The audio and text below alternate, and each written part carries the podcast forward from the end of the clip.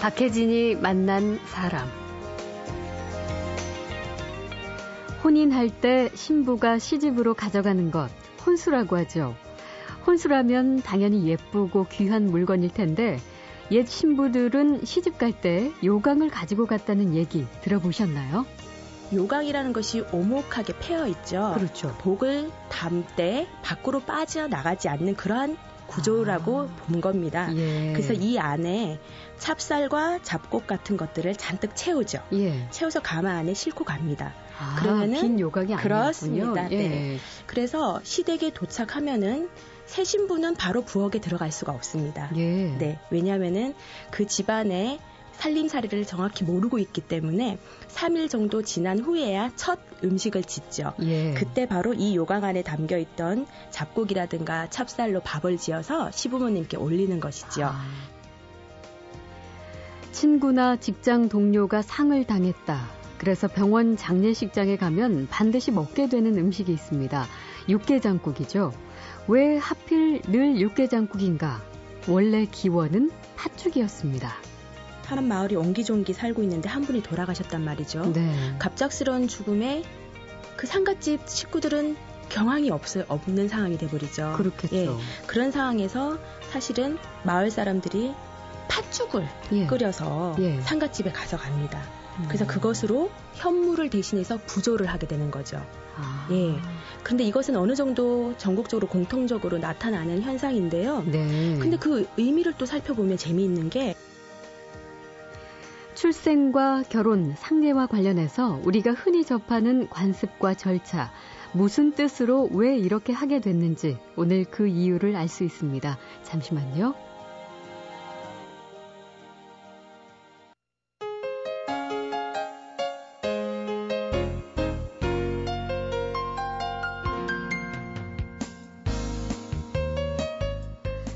출생과 결혼, 그리고 인생을 마무리하는 상례 혹은 장례. 사람이 살면서 누구나 경험하게 되는 절차이자 의식인데요. 세월이 흐르고 또 서양식 문화가 접목되기도 하면서 이런 의례와 관련된 습관이나 의식이 변하고 또 섞이면서 사라진 것도 있고 새로 생긴 것도 있습니다. 그래서 지금 이것을 왜 하고 있는 건지 어떤 뜻이 담겨 있는지 잘 모르는 것이 꽤 많죠. 결혼식 후에 폐백에는 왜 친정부모는 빠지고 시댁 어른들만 들어가는지, 그리고 상갓집 음식으로는 왜 반드시 육개장국이 나오는지 예를 들어보면 한두 가지가 아니죠. 오늘 그 흥미로운 사연을 한번 풀어보겠습니다. 문화재청 국립문화재연구소가 5년에 걸쳐서 전국 곳곳을 찾아다니며 일생의례 현지 조사를 해서 이런 내용을 정리했는데요. 최근 그 작업을 마무리했다고 합니다. 문화재청 국립문화재연구소 무형문화재연구실 황경순 학예연구사와 오늘 얘기 나눠보겠습니다. 어서 오십시오. 네, 안녕하세요. 네, 반갑습니다. 이 꽤 흥미로운 작업 같아요. 네, 많은 분들이 관심을 보여주셨는데요. 네. 저희가 2007년부터 일생의례라는 것을 주제로 해서 발로 뛴 지역만 해도 전국에 170여 개의 지역에 이릅니다. 아, 그래요? 그리고 그 지역 안에서 약 500여 개의 마을들을 직접 발로 뛴 결과물이라고 할 수 있겠습니다. 그러면은 직접 이제 전국을 돌아다니시면서 마을에 좀 그 고령의 어르신들을 주로 인터뷰를 했겠네요. 예, 맞습니다. 7, 80세 되는 어른들을 대상으로 해서 예전에는 어떤 전통을 가지고 어떤 의례들을 행했는지 많은 이야기들을 담아냈습니다. 네. 그 일상 의례라는 게 이제 정확히 뭘 말하는지 좀 설명이 필요할 것 같은데, 왜 통과 의례라는 말도 있고 흔히 관혼상제라는 말도 있고 평생 의례라는 단어도 있고 한데 이게 다 차이가 있는 건가요? 네, 다양한 용어들이 일컬어지고 있는데요. 사실은 일생의례라는 그 용어가 가장 우리 국민들한테 가깝게 다가갈 것 같아서 일생의례라는 용어를 사용했습니다. 근데 통과의례라는 말은 프랑스 학자 중에서 반 게넵 또는 반 헤넵이라고도 일컬어지는데요. 네. 그분이 만들어낸 용어인데 일생에서 태어나서 죽을 때까지 행해지는 다양한 의례들을 하나의 한 마디마디를 통과하는 그런 의례들이다라는 의미로 통과의례라는 말을 사용을 했었고요. 예. 그리고 한편 관혼상제 같은 경우는 조선시대에 중국에서부터 물려받은 그 주자 가래라는 네. 예, 책에 의해 가지고 만들어진 말이나 마찬가지입니다. 아, 그런데 관혼상제라고 했을 때는 관례라든지 혼례 그리고 상례, 재례가 포함된 개념인데 예, 들어서 알 수 있듯이 그 출산의례는 빠져 있는 개념이죠. 예. 예, 그러다 보니까 저희 연구소에서는 예, 일생의례라는 용어를 사용하게 된 겁니다. 아, 그렇군요. 그러면은 일단 좀 크게 구분을 해서 일생의례에 있어서 이제 우리나라 우리 민족만의 특징 같은 그런 발견을 해내셨을 텐데 뭐가 있던가요? 네, 잘 아시다시피 무엇보다 우리나라 같은 경우는 예로부터 효와 예를 굉장히 중요시했었죠. 예. 그와 더불어서 자연물에 대한 어떤 신앙적인 심성도 굉장히 발달했고요. 예. 그리고 어떤 현상을 어떻게 상징적으로 해석할 것인가라는 부분들도 굉장히 발달한 민족 중에 예, 하나입니다. 예. 이러한 전통적인 부분들이 일생의례에 굉장히 잘 녹아 있었죠. 예를 들자면은 서구 사회의 경우 누가 돌아가신다면은 굉장히 슬프지만서도 굉장히 애도하는 방식에 있어서 굉장히 고요한 네. 그러한 양상을 보이는 반면 우리나라의 전통사회에서는 그 슬픔을 억제하지 않고 네. 예, 그대로 표출을 하고 하다못해 우리는 곡을 하니까요. 그렇죠. 예. 그러면서 하다못해 우리 가족이 돌아가신 게 아님에도 불구하고 이웃집에 와서도조차 같이 자기의 일인 양 그렇게 같이 슬픔을 같이 나누고 하나의 개인적인 성향이 아니라 공동체 차원에서 기쁨과 슬픔을 같이 공유한 데서 나온 그러한 의례들이 굉장히 발달한 것이 우리나라의 일생의례의 특징이라면 예, 특징이라고 할 수 있겠습니다. 네. 자, 출생부터 사망에 이르기까지. 자, 그럼 구체적으로 우리가 이제 혼례부터 한번 가보죠. 이제 인생 순서로 본다면 출생이 가장 먼저지만 결혼을 해야 또 아기가 생기는 거니까. 일단 우리 전통 혼례에서 약혼식이 있었나요? 근데 전통사회에서 사실은 약혼식이라는 것은 없었죠. 예. 특별한 식을 올리지는 않았고요. 다만 신랑집에서 신랑의 생년월일이 담긴 사주를 써서 신부집에 보내면은 신부집에서 그 사주와 자신 딸의 사주가 맞는지를 보고 예, 예 좋다고 생각하면은 그것이 이제 약혼으로 간주가 됐었습니다. 그 우리가 알고 있는 궁합. 그렇습니다. 예. 네. 아. 그게 약혼으로 간주됐었다. 네, 오늘날의 약혼과 이제 비교하자면 예, 그렇게 볼 수 있는 것이죠.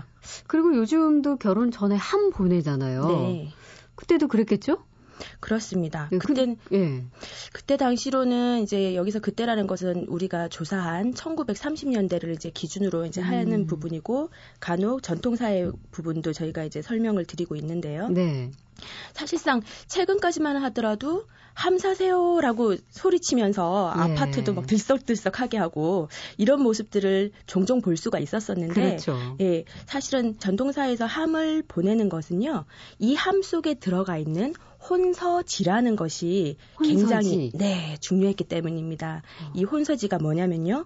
오늘날로 치면은 혼인 증명서 같은 거죠. 아, 네. 예. 그래서 함에 들어가는 품목 중에서 가장 중요한 것이 이 혼서지였었고 이 혼서지와 함께 예단을 함께 넣어서 보냈던 것인데 간혹 오늘날에는 함 속에 굉장히 다양한 폐물들을 넣는단 그렇죠. 말이죠. 예. 그런 부분들 때문에 어떤 부분이 들어갔느냐 안 들어갔느냐 가지고 조금의 이제 논쟁도 예, 생기곤 하고요. 갈등도 생기고. 네, 그렇습니다. 자, 그러면은 그 60년대까지 사실 우리 시골에서는 결혼을 신부의 집에서 하는 게 남아 있었다고 하는데 네. 결혼 후에 이제 신부가 신랑과 함께 시집으로 가게 되잖아요. 근데 그 가마 안에 요강을 함께 넣었었다는 얘기를 저도 알고 있어요. 근데 웬 요강을 넣었을까? 네, 요즘에 젊은 층이 들으면 참 우스꽝스러운 이야기일 수 있는데요. 예. 사실은 가옥 구조가 바뀌기 전에 화장실과 집안이 굉장히 멀었었죠. 그렇죠. 그래서 예전 어르신들 같은 경우는 요강 없이는 정말 생활하기가 힘드실 정도였는데 이 요강이 신부 가마 안에도 등장을 한단 말이죠. 네. 네, 그 부분은 사실상 실용적인 부분과 상징적인 의미가 같이 함께 담겨 있습니다. 네. 먼저 상징적인 부분은 요강이라는 것이 오목하게 패여 있죠. 그렇죠. 복을 담 때 밖으로 빠져나가지 않는 그러한 구조라고 본 겁니다. 예. 그래서 이 안에 찹쌀과 잡곡 같은 것들을 잔뜩 채우죠. 예. 채워서 가마 안에 싣고 갑니다. 아, 그러면은 긴 요강이 아니었군요. 그렇습니다. 예. 네. 그래서 시댁에 도착하면은 새 신부는 바로 부엌에 들어갈 수가 없습니다. 예. 네. 왜냐하면은 그 집안에 살림살이를 정확히 모르고 있기 때문에 3일 정도 지난 후에야 첫 음식을 짓죠. 예. 그때 바로 이 요강 안에 담겨있던 잡곡이라든가 찹쌀로 밥을 지어서 시부모님께 올리는 것이죠. 아. 그리고 또 기능적인 측면에서는요. 찹쌀과 잡곡을 안 넣는 지역이 있습니다. 예. 그런 지역 같은 경우 가까운 곳으로 시집을 가는 신부 같은 경우에는 이동을 하면서 예. 뭐 급한 일이 생기더라도 용변을 네.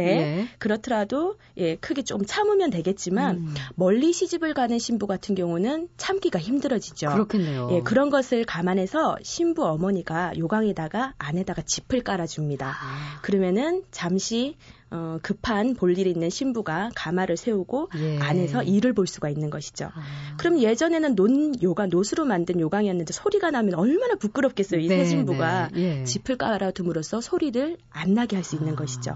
그런 기능적인 측면도 있습니다. 지혜롭네요. 네, 굉장히 지혜롭죠. 그 찹쌀 담은 요강이 혼수인 셈이기도 하네요. 어떻게 보면은. 네, 그렇습니다. 요즘 뭐 혼수 얘기 나오면은 결혼 앞두고 있는 남녀 사이에 막 갈등도 심해지고 또 예비 시댁과 또 친정 사이에 네. 또 충돌도 있고 그렇다고 하는데 옛날 혼수에는 그 어떤 것들이 담겨 있어요? 사실 요즘 생각하면은 아니 저것이 혼수야? 라고 생각할 정도로 예. 굉장히 간략했습니다.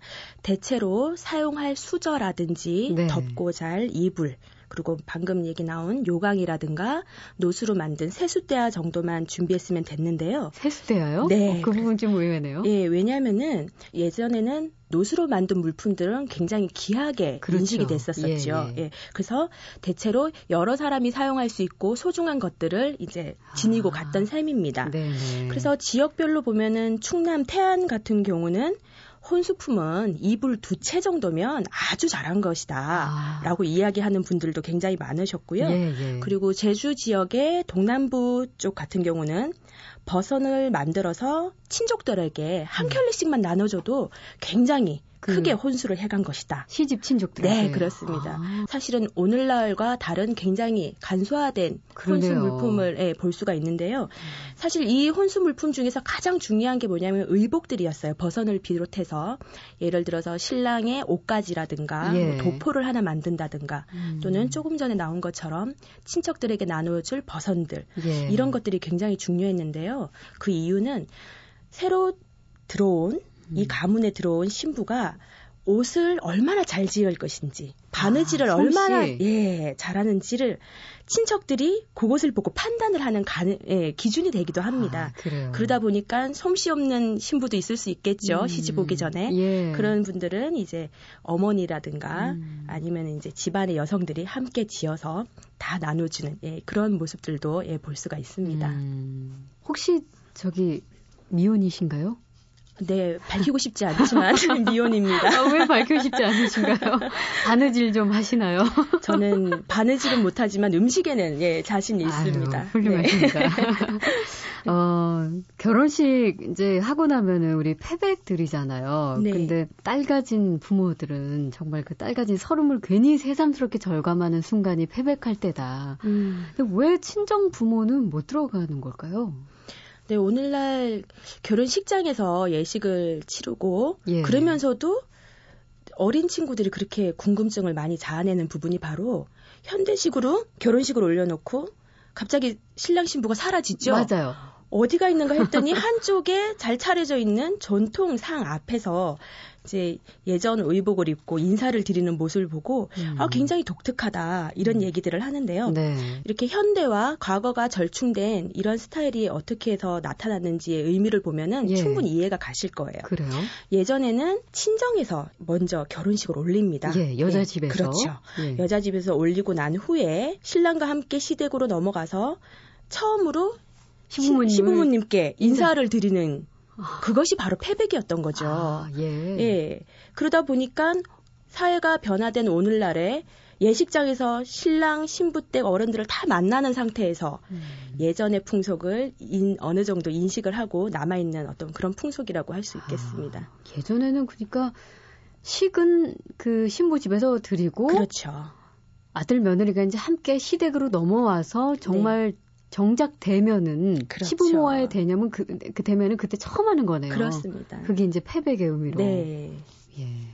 박혜진이 만난 사람, 옛날 신부들은 혼수로 무엇을 가져갔는지, 왜 패백은 시댁 어른만 받는 건지, 상가집에서는 왜 늘 육개장국이 나오는지, 일생을 살면서 맞는 각종 의례의 기원과 사연을 알아봅니다. 최근 수년에 걸쳐서 한국인의 일생 의례 조사를 마친 문화재청 국립문화재연구소의 무형문화재연구실 황경순 학예연구사와 얘기 나누고 있습니다. 박혜진이 만난 사람. 결혼했으니까요. 이제 곧 아기를 낳겠죠. 근데 임신이 잘 안 되는 경우에 예전에도 혹시 그 임신을 하기 위해서 여러 가지 시도를 했었나요? 요즘엔 뭐 방법들이 많이 있잖아요. 네, 요즘 같은 경우는 의학에 의지해서 성별까지도 알아보는 세상이 됐기 때문에 사실은 임신을 하기 위한 다양한 의학적인 방법들이 동원이 되고 있는데요. 네. 예, 의학이 발달되지 않았었던 과거만 하더라도 사실은 임신이 되지 않았을 때 굉장히 고민들을 많이 했었을 겁니다. 그래서 사실은 임신을 위한 시도 방법들은 아들을 낳기 위한 방법과도 사실은 같은 맥락으로 다 있습니다. 그렇겠네요. 네, 그래서 대체로 절에 가서 치성을 드린다든지 아니면 굉장히 효염 있다고 보는 영험한 뭐 미륵이라든지 불상 이런 쪽 가서 치성을 드리기도 했고요. 아니면은 명산 대천이라고 하죠. 굉장히 유명한 산이나 뭐 멀리는 그렇고 가까이는 인근에 있는 유명한 산을 찾아가서 치성을 드리기도 했습니다. 그런데 사실은 여러 가지 또 비방들이 행해지기도 했는데요. 이를테면은 굉장히 다산의 왕이라고 부를 수 있는, 여왕이라고 부를 수 있는 인근 뭐 친척이라든지 아니면 그 마을에 살고 있는 여성의 속옷을 빌려 입거나 사실은 훔친다고들 표현을 하지만 사실은 이제 빌려오는 경우가 많은 거죠. 얻어오거나 그렇게 그것을 자기가 입음으로써 똑같이 나도 저 여성처럼 아기를 많이 가질 수 있고 아들을 낳을 수 있을 것이다 라는 그런 관념에서 속옷을 그렇게 얻어다 입기도 했는데요. 이거는 이제 민속학에서 얘기하면은 유사한 것을 낳는다라고 하는 유감주술 법칙에 의거해서 그러한 것들이 행해지기도 했습니다. 그러니까 뭐 그게 과학적으로 얼마나 효과가 있었을까에 대한 의문은 있지만 지금 시선으로 바라본다면 그런 방법들이 있었군요. 아기를 가진 임신부, 아기를 낳은 산모가 지켜야 될 금기 같은 것도 많잖아요.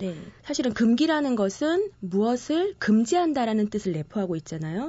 근데 전통사회에서 임신부가 또는 임산부가 지켜야 될 금기들은 태교와도 관련이 있습니다. 대체로 행동이라든가 임신부의 행동, 더 넓게는 가족의 행동까지도 금지시키는 속신들이 많고요. 그리고 무엇을 먹으면 안 된다라는 음식과 관련된 금기가 주종을 이루고 있습니다.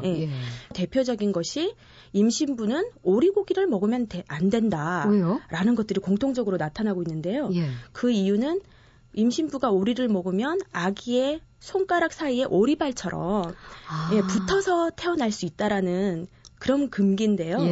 사실상 그렇게 태어날 가능성은 없겠죠. 과학적으로 증명된 바는 오리가 없으니까. 몸에 좋지 않나요? 그렇습니다. 바로. 이러한 음식 금기를 살펴보면은 그 이면에는 사실상 전통사회에서 굉장히 먹기 힘든 음식들이라는 것들이 공통적으로 나타나요. 근데 임신을 하면은 평상시에 먹지 못했던 것들이 굉장히 당긴다고 하죠. 그런 것들을 억제하기 위한 제재로서 금기 또는 속신어가 작용을 했다고도 볼 수가 있겠고요. 그리고 아까 말씀드렸던 유사한 것은 유사한 것을 낳을 수 있다라는 유감 주술의 법칙에 따라서 조심을 했던 거죠. 참, 요즘에도 시골에 가면은 간혹 볼 수 있긴 하는데 아기 낳으면 왜 대문에다가 금줄 걸어놓잖아요. 그리고 거기다가 뭐 아들일 경우에는 고추를 달아놓는다든지 뭐 수출 함께 걸기도 하고 이게 이제 아들이냐 딸이냐에 따라서 혹은 지방마다 좀 차이가 있겠죠? 말씀하신 금줄 같은 경우는 1980년대 이후로 조금씩 사라지긴 했어요.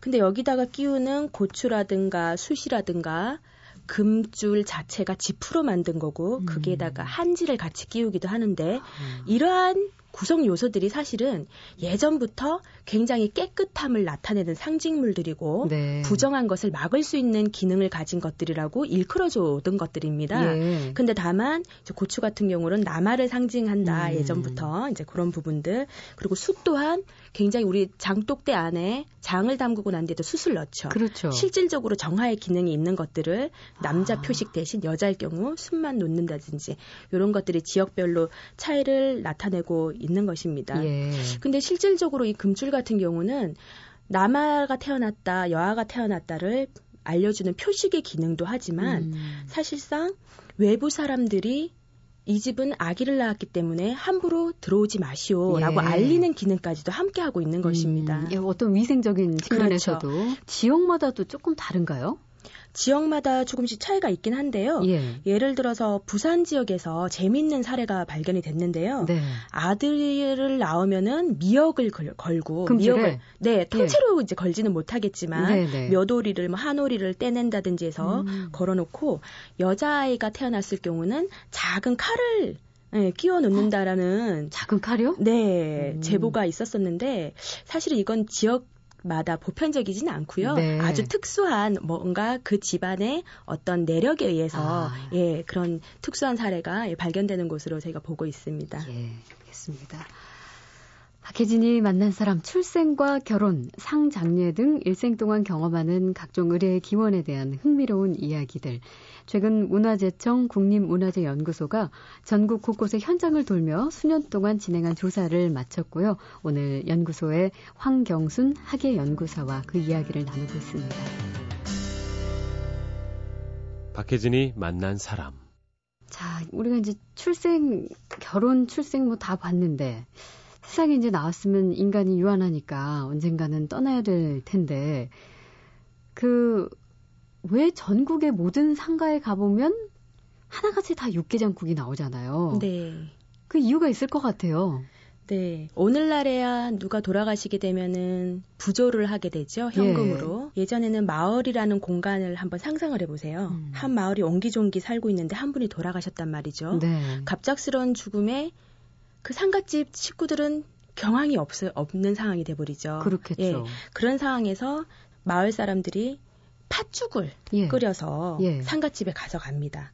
그래서 그것으로 현물을 대신해서 부조를 하게 되는 거죠. 예. 그런데 이것은 어느 정도 전국적으로 공통적으로 나타나는 현상인데요. 네. 근데 그 의미를 또 살펴보면 재미있는 게 팥죽이라는 그 자체가 붉은색을 띠고 있죠. 그렇죠. 예. 그래서 우리가 동지 팥죽도 끓이고 난 후에 대문이나 이런 곳에 뿌림으로써 액을 물리친다 이런 얘기들을 많이 하는데 잡귀 맞고 그렇습니다. 그래서 그런 같은 의도로 상갓집에는 굉장한 많은 애군이 있다라고 생각하죠. 왜냐하면 탄생이 아니라 또 죽음에 대한 부분이다 보니까 그래서 애군을 막을 수 있는 붉은색을 지닌 팥죽을 부조를 하고 그 팥죽을 부모 잃은 슬픔 또는 가족 잃은 슬픔에 가득 쌓여 있는 그 상주들에게 먹을 수 있게끔 그렇게 주던 것이 오늘날에는 사실은 팥죽을 쓰기보다는 많은 사람들이 굉장히 사회가 다변화되다 보니까 많은 사람들이 찾아오게 되죠. 그렇죠. 예, 사회적으로 연결망을 가지고 있는 다양한 분들이 오는데 이제 그런 것들을 예전의 전통을 어느 정도 필요한 부분만 수용을 해서 같은 붉은색을 지니고 있는 육개장으로 둔갑을 하고 변화된 어떻게 보면 굉장히 융통성 있는 부분이라고도 볼 수가 있겠습니다. 예, 그렇게 해서 전국에 이제 육개장을 많이 하게 되는 부분이 있고요.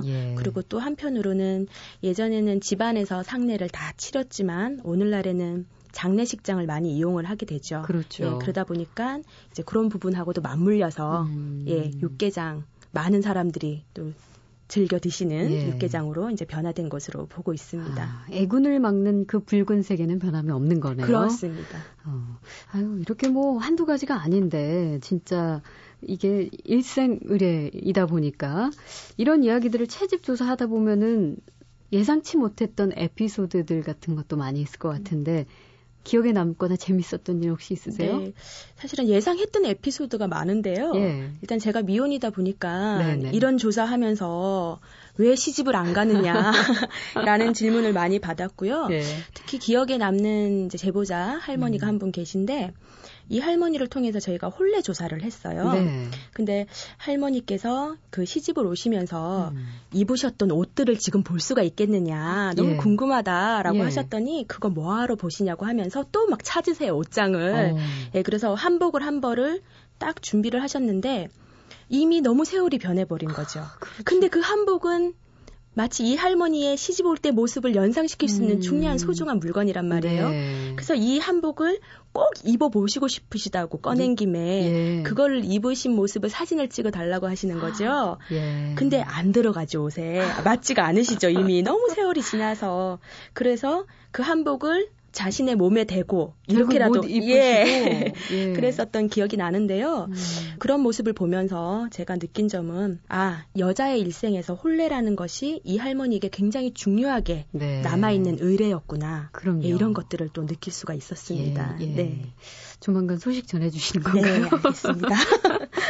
자 마지막으로 이런 조사들이 이제 우리 일반인들에게 어떤 의미를 주는 걸까? 5년 하셨으니까요. 네. 예, 좀 정리를 해보신다면. 네.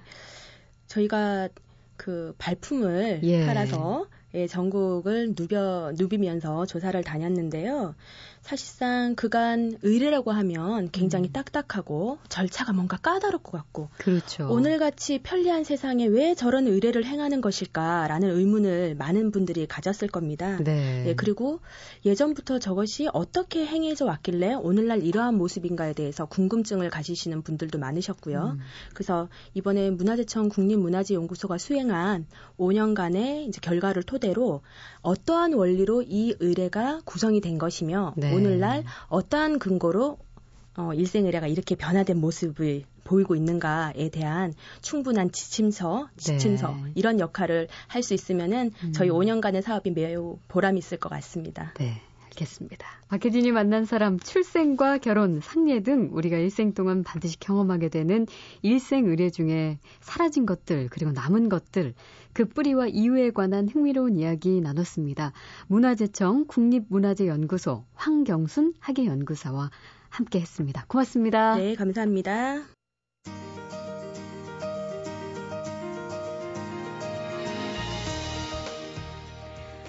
박혜진이 만난 사람 오늘 순서는 여기까지입니다. 내일 다시 오겠습니다.